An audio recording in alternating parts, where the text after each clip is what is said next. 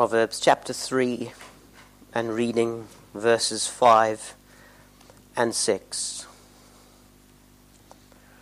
Trust in the Lord with all thine heart, and lean not unto thine own understanding. In all thy ways acknowledge him, and he shall direct thy paths.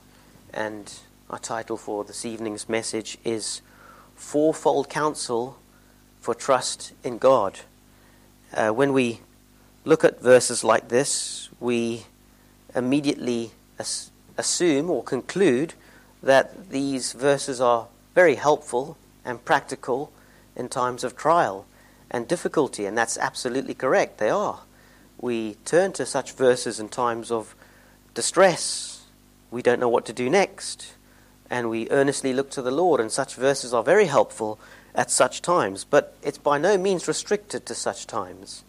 It's this, these verses are so wonderful and they teach us that there is counsel and instruction and help for us at all times in the Christian experience, in season and out of, and out of season.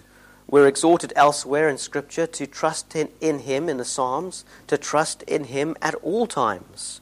God is a refuge for us. And here, in these verses, in verse 6 particularly, where we're told to acknowledge Him in all our ways, in all the different twists and turns of life. We look to Him, whether in times of blessing or times of affliction and trial.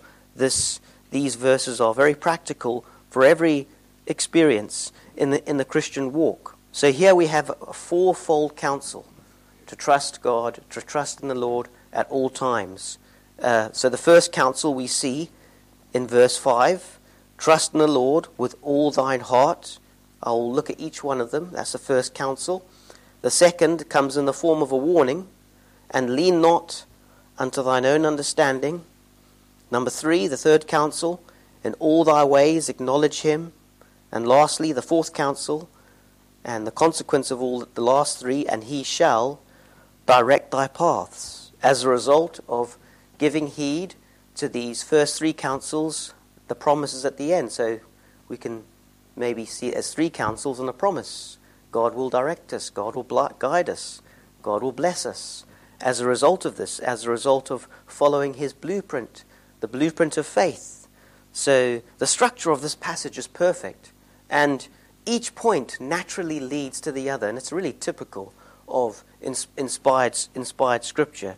So I hope that this divine advice in this text will, um, and the exhortation to trust God at all times, will be of great practicality and helpfulness to us this evening. But we look to the Lord and His, His grace and His Spirit for blessing. But we begin in the first counsel in verse 5 Trust in the Lord with all thine heart. Whenever the Bible, whenever the Bible mentions uh, heart, it doesn't when we think of heart today, in today's culture, we think of feelings and our emotions. That's not how the Bible describes. When the Bible describes the heart, it's far more comprehensive than that. Uh, it's speaking about the whole inner being. It's speaking about my reasoning, reasoning faculty. It's thinking of, and my emotions as well, but all of it, my deciding faculties, all these things that make up my inner being, the soul. This is what is meant here by heart. So it's not just limited to feelings and emotions, which well, that's how people view heart in today's culture, but that's not the biblical definition of the heart um, when we speak of these terms spiritually. So that's important to under, that's important to understand. So I must trust the, trust the Lord with all my spiritual faculties, with all with my reasoning, with my emotions, with my decision making, every department of my being. Every these must be united. I must trust the Lord with all my heart, with all the faculties. And so, the, what we learn from the first point here is don't be an insincere Christian. Don't be a half hearted Christian, but trust Him entirely. Trust Him with the reasoning, with your reasoning faculty, and your emotions. And by the way, I don't think that should ever be the other way around. We should always process and understand these, uh, because you get some churches where people are bombarded with emotional manipulation and they don't know what they believe. So I understand these things. I understand these glorious doctrines and truths. And with understanding them, I derive comfort and the feelings come in. So it's always, it's always that way around. But the point I'm making is trust in the Lord with all thy heart. Yes, with your affections and emotions, that's vital. But also understanding and appreciating these things, using the faculty of reasoning to comprehend and to assess and to assess these wonderful, wonderful truths. And it's possible to go to the other extreme where you understand so much. You understand all the doctrines, you know all the doctrines of grace, you've read so many systematic theologies, and you know these things like the back of your hand, and yet you're no longer moved by these things. These things no longer excite you. And that's a disaster. So, so you'd have two extremes that we must really guard against, where um, there are some places where you can be moved to such heights of emotion and tears and so on, and yet you don't even know what, what the words are. You don't even know what is being taught. But then there's the other extreme where you know so much, and yet you're not moved by these things. So the exhortation here is so vital for, for faith, for genuine faith. Trust in the Lord with all your heart, with all the faculties of the soul. Uh, don't be a half hearted Christian, but not only understand and know the doctrines, but appreciate them and love them more than anything else. The Apostle Paul warns in his first letter to the Corinthians, his first letter, he says, Knowledge puffs up, but love edifies. So, knowledge by itself can be deadly. So, love and appreciation for these things is, is, is vital. My heart's got to be moved by the things I believe in. Uh, otherwise, it's just formality. And we come to the worship of God and we I may, I may be a, a, faithful attender to the, to the house of God and I, I read the Bible and I pray to the Lord, but I'm in uh, autopilot. I just do these things because I have to, and my heart is no longer engaged in these things. I don't love these things, and my heart is not stirred. And that can happen to true believers. And if you do find yourself on autopilot, you can pray to the Lord Lord, help me. I no longer feel, I no longer appreciate these doctrines. I, I believe them, yes, but my feelings have gone. So we can ask the Lord to resuscitate uh, uh, our joy and our appreciation for these things. Otherwise, we can dangerously move into the area of hypocrisy, where we know so much, but we don't love these things like we used to. And our love and our hearts, our, grow, our, our love grows cold for these things. But if my faith is sincere, and I treasure these things, I love the doctrines of grace, I love the scriptures, I love the pro- I love the promises. I love the promises of God, and I take great efforts to hold on to these things. For example, if I'm at home and I'm able-bodied, and there's a meeting, prayer meeting, Bible study. Churches vary in their meetings, and I open the door. It's cold outside. It's raining. Oh, I think I'll I'll watch it online. But if I love the means of grace, if these things are more precious to me than anything else, then if I'm able bodied, I will go to be with God's people because I see it's so precious. And I believe the scriptures when, when God tells me that He imparts a blessing when His people are gathered together for corporate worship. And so it's, it's coming together, reading the scriptures and worship, all these things I, I find exceedingly precious. I, with the psalmist, with Psalm David, uh, David uh, in Psalm 63, because thy loving kindness is better than life, my lips shall praise thee. Lord, these things are more important to me than anything else. Not all the entertainment in the world, all the things that other people go after, Lord, this is refuge compared to knowing Christ Jesus, my Savior. So the feelings must, so we can make the mistake sometimes as Reformed people to doctrine, doctrine, doctrine, and that's vital, that's critical. We cannot emphasize it enough. But the feelings must be there as well.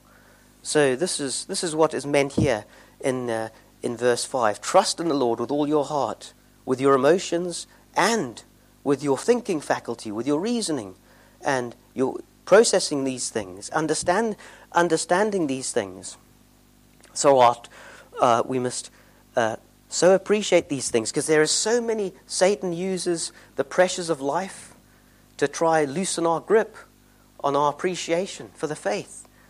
Uh, the love of many will grow, grow cold, we learn in Scripture. So that appreciation for our salvation and these doctrines and these promises, uh, keep them alive by prayer. Come to the Lord, pour out your heart before Him if, if you're struggling, and he will hear our, he will hear our prayers. Sincerity in the Christian walk is, is vital. So I must trust him entirely. And another, another lesson we draw from this first counsel is to trust him entirely means to have no confidence in the flesh. What do you mean by this, preacher? We, we recognize that from Philippians chapter 3. No confidence in the flesh. The Apostle Paul has no confidence in the flesh. But what does it mean here? Well, it means maybe I've been a faithful follower of Christ for many years. I've, and I've known great blessing and great instrumentality in my Christian walk. And Satan beguiles me very subtly. I, I'm resting on my laurels. I'm resting on my victories of the past, and I'm no longer leaning upon the Lord, but I, I'm leaning upon my own faithfulness as a Christian. That's, that's dangerous as well. I do not put any confidence in my reputation as a Christian, my long years of faithful service, no. Not on my credentials. That's leaning on, on my own understanding. No, I lean on the Lord. Doesn't matter how experienced I am as a, as a Christian. I always look to the Lord. In fact, the, the more I grow in the Christian faith, the more I realize that I need Him more and more. I'm so weak, I'm so frail. I cleave to Him all the more. So these things are these things we draw from this first counsel depend upon Him in all things. So authentic faith can, is very much a humbling experience. I'll often be humble to the dust, as and whom the Lord loves, He chastises. We'll be looking at this at some other points later. But this first point, sincerity, first and foremost, trust in the Lord with all thy heart. But now we come to the second counsel in this passage of Scripture, and it's a warning. What happens when sincerity starts to evaporate? And we see this in the warning in the next counsel. And lean not on thine own understanding. if sincerity creeps in, and it can happen to us, even genuine believers can struggle with these things, insincerity can creep into the Christian life where I start to lean on my own understanding. But what does this mean practically? Well, when I'm no longer trusting in the Lord with all my heart. It could be my, my emotions are, are, my emotions are no longer stirred by these things, and I know these things. But or it could be the other way around. You go to some churches where it's people hardly know anything, and yet they're they're sobbing with tears, and the music's repetitive, and there's no theology in the music. So you have two extremes here. We don't want to we don't want to be in either of those camps. We want to our hearts must be stirred, and we must love the Lord, and we must understand these things. But um, when this is not happening, when I don't appreciate and if I don't know these things, then, well, the rule of, lo- the, rule of the word begins to evaporate in my life. And the principles of Scripture start to become neglected and forgotten. And an example of this, of leaning on our own understanding, is the worldly wisdom of self preservation. And that's when my, my own comfort and my own well being becomes more important than the convictions and principles that I'm supposed to hold as a Christian. So, this is the worldly wisdom of self preservation. Christ warns about this, by the way, in the Gospels. I just, remind, I just draw your attention to this in Mark chapter 35, verse, Mark chapter 8, I beg your pardon, verse 35. Uh, the warning of this worldly wisdom, this worldly, this wisdom, fleshly wisdom of self preservation. For whosoever will save his life shall lose it. But whosoever shall lose his life for my sake and the gospel's, the same shall save it. When in the early church, when the apostles were preaching the gospel and they went to the temple and they were arrested, and then eventually when they elected deacons, well, shortly after, and Stephen, we all remember Stephen was the first martyr, but before he was martyred, he gave a defense for the faith there were accusations against him, and he gave a historical survey of how the Jews had always resisted the work of grace. They had always resisted the Holy Spirit. And I just draw a te- you'll see where I'm going with this. I, I'm not going on a tangent. But Acts chapter 7, verse 39. Stephen speaking about how their forebears in the wilderness did not obey Moses and, and did not obey the Lord, to whom our fathers would not obey, but thrust him from them, and in their hearts turned back again into Egypt. So, what has this got to do, preacher, with trusting in the Lord? Well, the following. There are many, many professing Christians today who profess to love the Lord and to profess to put their trust in the Savior, and not just professing Christians, but even churches. And they've gone back to the world. They've gone back to, they've gone back to Egypt. And uh, it's, so, it's, it's so sad. They're leaning on their own, they're leaning on their own understanding. Because the way of the narrow path, the Bible, as the Lord Jesus Christ describes, the path of salvation, enter in at the strait gate, for, for narrow is the way that leads to life, and wide is the way that leads to destruction. Well, the narrow way, there can be difficulties. There can, then, can be, then, if I'm faithful to the Lord, I will be attacked by Satan. And there are challenges in the narrow way. And many people today are jettisoning these things which are taught in the scriptures, which are taught in the New Testament, vital vital components for how churches are run and worship, and these things are now being jettisoned left, right, and center. Messy church, and you can just do whatever you want in church, just name the name of Jesus Christ. So many have gone back to, they come to church, yes, they call it church, but they've gone, to, they've gone back to Egypt. Their heart is not where it ought to be. And they just, well, again, emotions are stirred, but there's so much biblical illiteracy. And so many people, they just don't know the principles of the scripture. And you, many churches look like rock concerts. And there are verses everywhere in the Bible, in the New Testament. I can stand here for hours and show you that this is utterly an abomination what's going on. In so many places where the name of Christ is named, but he's standing outside the church, knocking on the door. Behold, I stand at the door and knock. He's not there. So many people have thrust God out of their lives and they've gone back to the world, Egypt being symbolic of the world, as I'm sure, I'm sure you know. But in the midst of all this, Christ is calling his true, his true elect. In the midst of all this clamor, that still small voice is calling us, Come out of her, my people. Come out of this evil culture. You see, one of the dangerous ideas that many churches, at the trap that many believers, well, professing Christians and churches, that the mistake they're making today is that we can blend the gospel into the culture. It can be, we can dilute the gospel so it can be relevant to contemporary to the contemporary culture. And every, there's principles everywhere. You're falling over them in Scripture, which says this is absolutely forbidden. You cannot um, mingle the, the, holy and the profane, the profane. And God calls to His people, uh, Revelation chapter 18, verse 4, "Come out of her, my people, that you do not share of her plagues and her sins." You are not of this world. Abandon this sinful culture and its sinful pleasures and follow me. Trust me. Yes, the path is narrow. It's a narrow pathway, but it's a truly blessed path. It's a path of fruitfulness. It's a path where you have answers to prayer. It's a path where you experience the nearness of Christ and the fellowship of his sufferings. This is the path that Christ calls us to.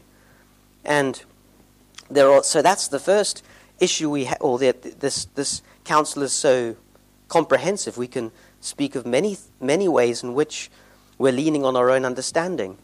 But there's another way which true believers can fall into this trap as well.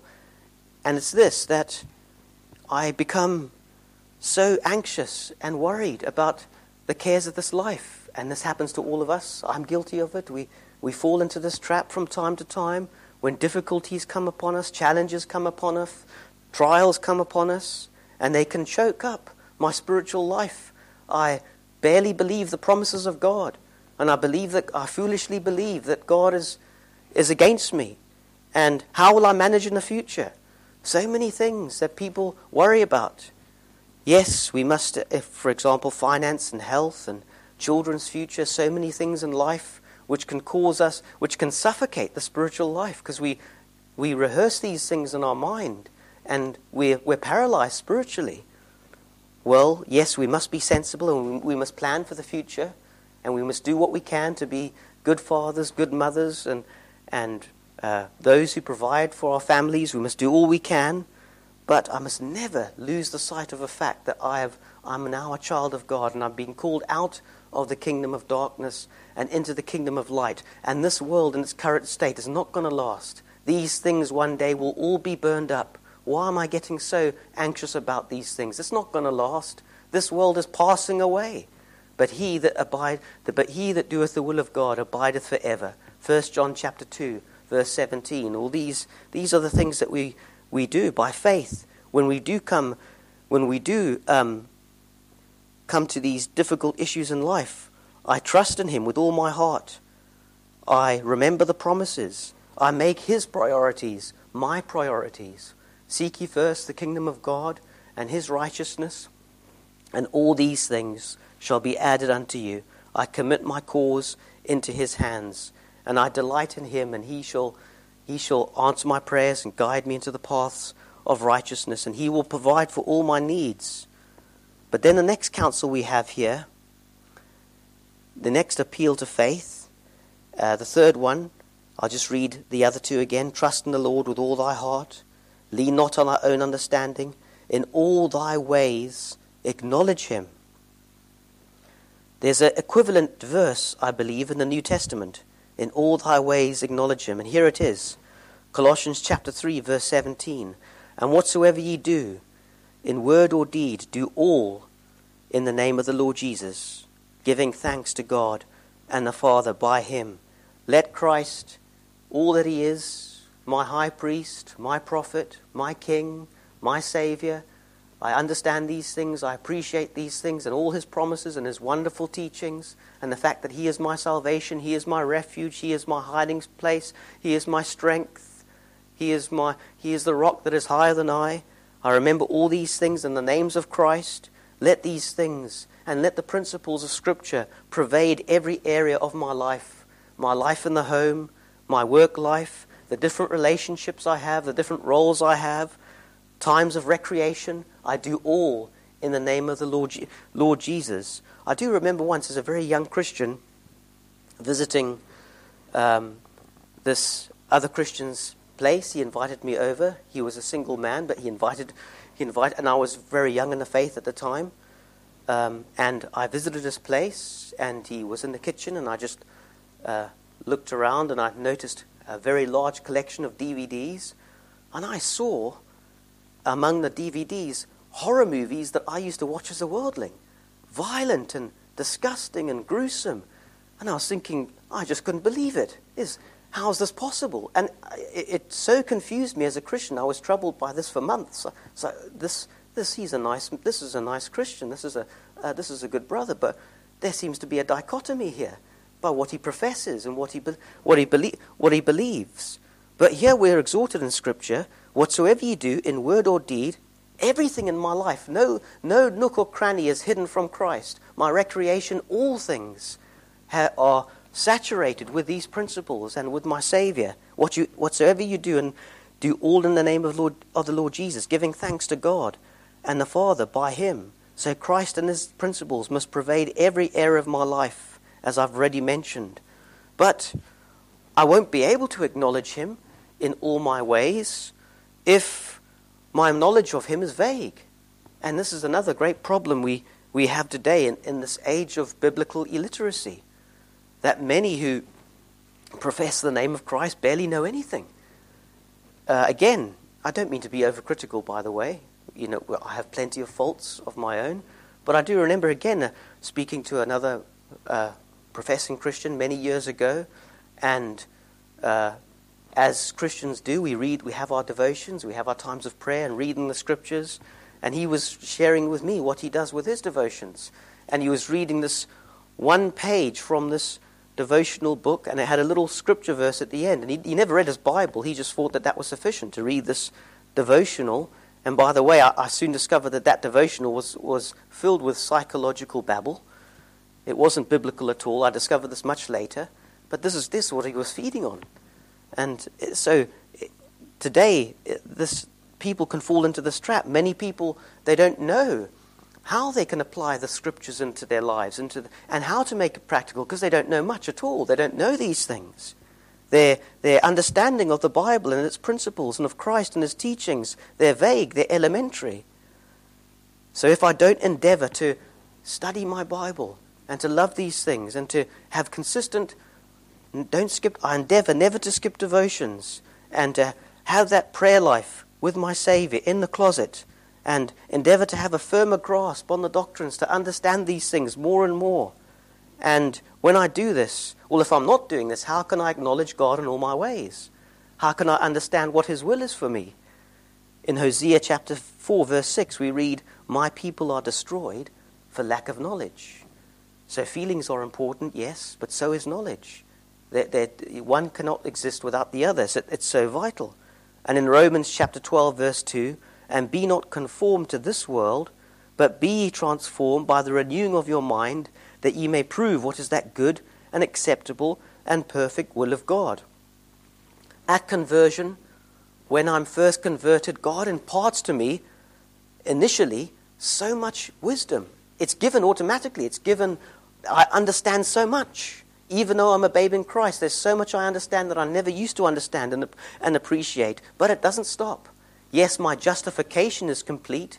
Heaven is mine. Christ, perpetual thirsting for more, to grow in grace, to draw closer to Him. So, and if this happens, then that initial renewing, be, be transformed by the renewing of your mind. Don't, do not be conformed to this world system. And I study the scriptures and I love these things. Then I will be able to prove what is that good and acceptable and perfect will of God. But without this, I won't. And I will make catastrophic mistakes. Even Christians can do this if they, if they don't take this uh, call of sanctification seriously and endeavor to grow and to know the scriptures, uh, uh, carry on in, in, in understanding the doctrines and growing in these things. If I remain biblically illiterate, it can be disastrous. Yes, I won't lose my salvation, but there's so many great mistakes I can make as a result of not understanding the principles, the teachings of the Scripture of my, of my Savior. When trials come, for example, when I'm going through difficulties and trials, well, even those who know all these things, we can fall into this trap. Of course we can. Um, I don't pretend to know uh, everything. I, I, feel the more you read the scriptures, the more you realize how much uh, uh, there's so much you don't know.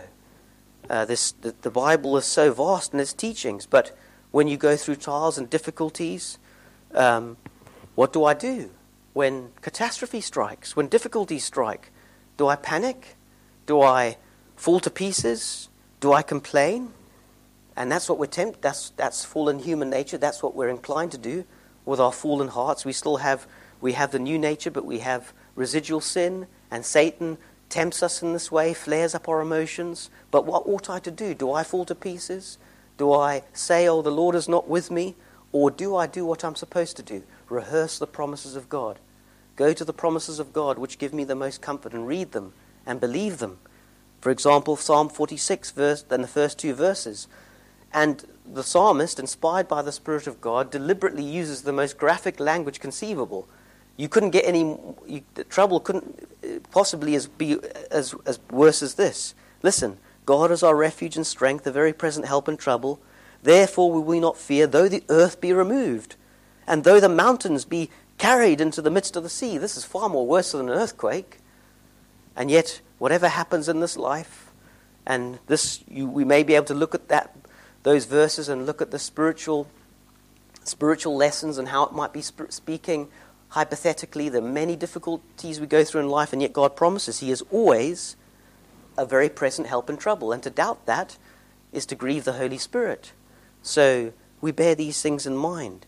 But if I, if I know these promises, if I remember these promises, if I'm reading my Bible, God, by His Spirit, will bring these things to memory to help me, to comfort me, to bless, to bless me. Or sometimes, and this happens, you there's friction between Christians, and it's very sad when this happens. Christians can fall out with each other, and it's even worse when Christians start to hold grudges with each other. How sad that happens.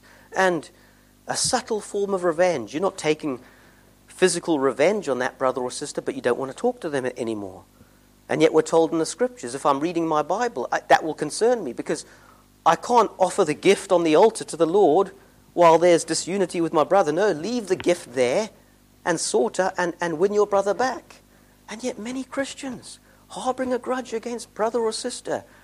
And maybe they're not telling you, but they, they might say to their husband or wife or close friend, uh, I'm struggling with my walk. Well, have you resolved that issue with your brother and sister in the Lord? Christ shed his blood for that person, and you're still harboring a grudge with, with him or her. Vengeance is mine, I will repay, Be not overcome with evil, but evil with good. These are the principles that we, we ought to know and help us when we have these spiritual conflicts assailing us. And Ephesians chapter 4, verse 32 And be kind to one another, tender hearted, forgiving one another, even as God, for Christ's sake, hath, forgive, hath forgiven you. Or I go through an intensely difficult trial and I start to question the Lord's care. And all of a sudden, because I'm reading the scriptures and I treasure these things, God by His Spirit brings passages like this to remembrance Hebrews chapter 12, verse 5. And ye have forgotten the exhortation which speaketh unto you as unto children. My son, despise not the chastening of the Lord, nor faint when thou art rebuked of him. For whom the Lord loveth, he chasteneth, and scourgeth every son whom he receiveth. Well, the last counsel fourfold counsel in this passage, and the last one we come to, uh, the fourth one, the latter part, half of verse 6. It's more like a promise, really.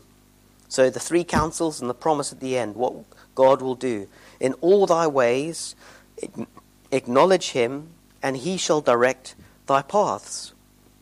As a result of loving the Lord with all my heart, of course, I will make mistakes as a Christian and there's the spiritual battle every day, and I will let down the Lord, but if I'm sincere and I'm pleading with the Lord to overcome my besetting sins, and I often, I'm often so cast down, Lord, have mercy upon me. I'm such a, I am, I know I'm a Christian, Lord, but give me grace to fight the good fight of faith, to get rid of this sin which keeps harassing me. Give me grace, Lord.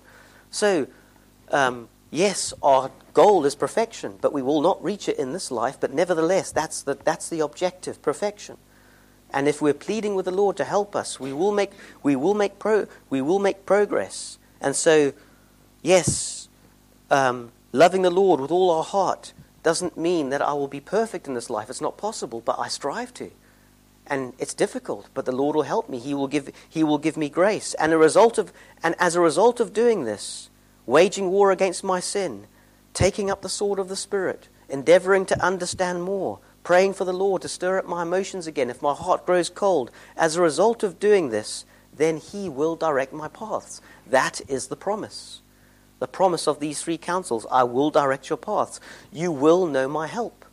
You will know my practical guidance in your life. You will know my power. You, you will know wonderful answers to prayer. That is the promise. If I'm a sincere believer, yes, I fail my Lord, but if I'm sincere and I'm endeavoring to fight against my sin, God will help me, He will guide me, He will bless me. And this is one of the many proof texts, by the way, the text that I'm pre- the, the, these verses that I'm preaching this morning, I mean this evening, that guidance is the, the doctrine of God guiding His people is actually it's, it's a proof text that God does guide His people. Because some people, some people today believe that all we have is ten, we have the Ten Commandments, and God doesn't guide His people. They think it's a, a, charismatic thing, but it's not a charismatic thing. It's what the reformers believe that God has a pra- has a specific path for His people, and we must seek His guidance where and in the big decisions of life, where He wants us to be, um, who we must marry. Some people think, no, you just follow the Ten Commandments and you're good to go. It doesn't. No, you have so many proof texts in the scriptures. Guide me into the paths of righteousness for thy name's sake. Psalm 23. In this psalm here, um, uh, he will direct thy paths. He will guide me in the big issue in the big issues of life. I say this because it's it's it's it's very unpopular today, the guidance of God, and it's coming into reform circles as well. But friends, these these counsels, these four counsels, this fourfold counsel to trust in the Lord are so precious. They're so valuable. They're so exceedingly practical and helpful. So don't be content with the mediocre Christian experience with very little answers to prayer, for forfeiting so much power and help and blessing, but instead take heed to these wonderful counsels in faith.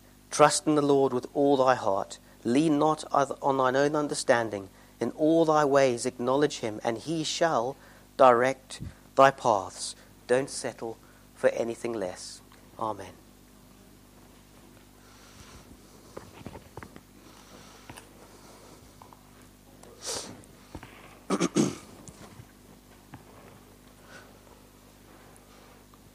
Let's sing our last hymn, hymn number 686.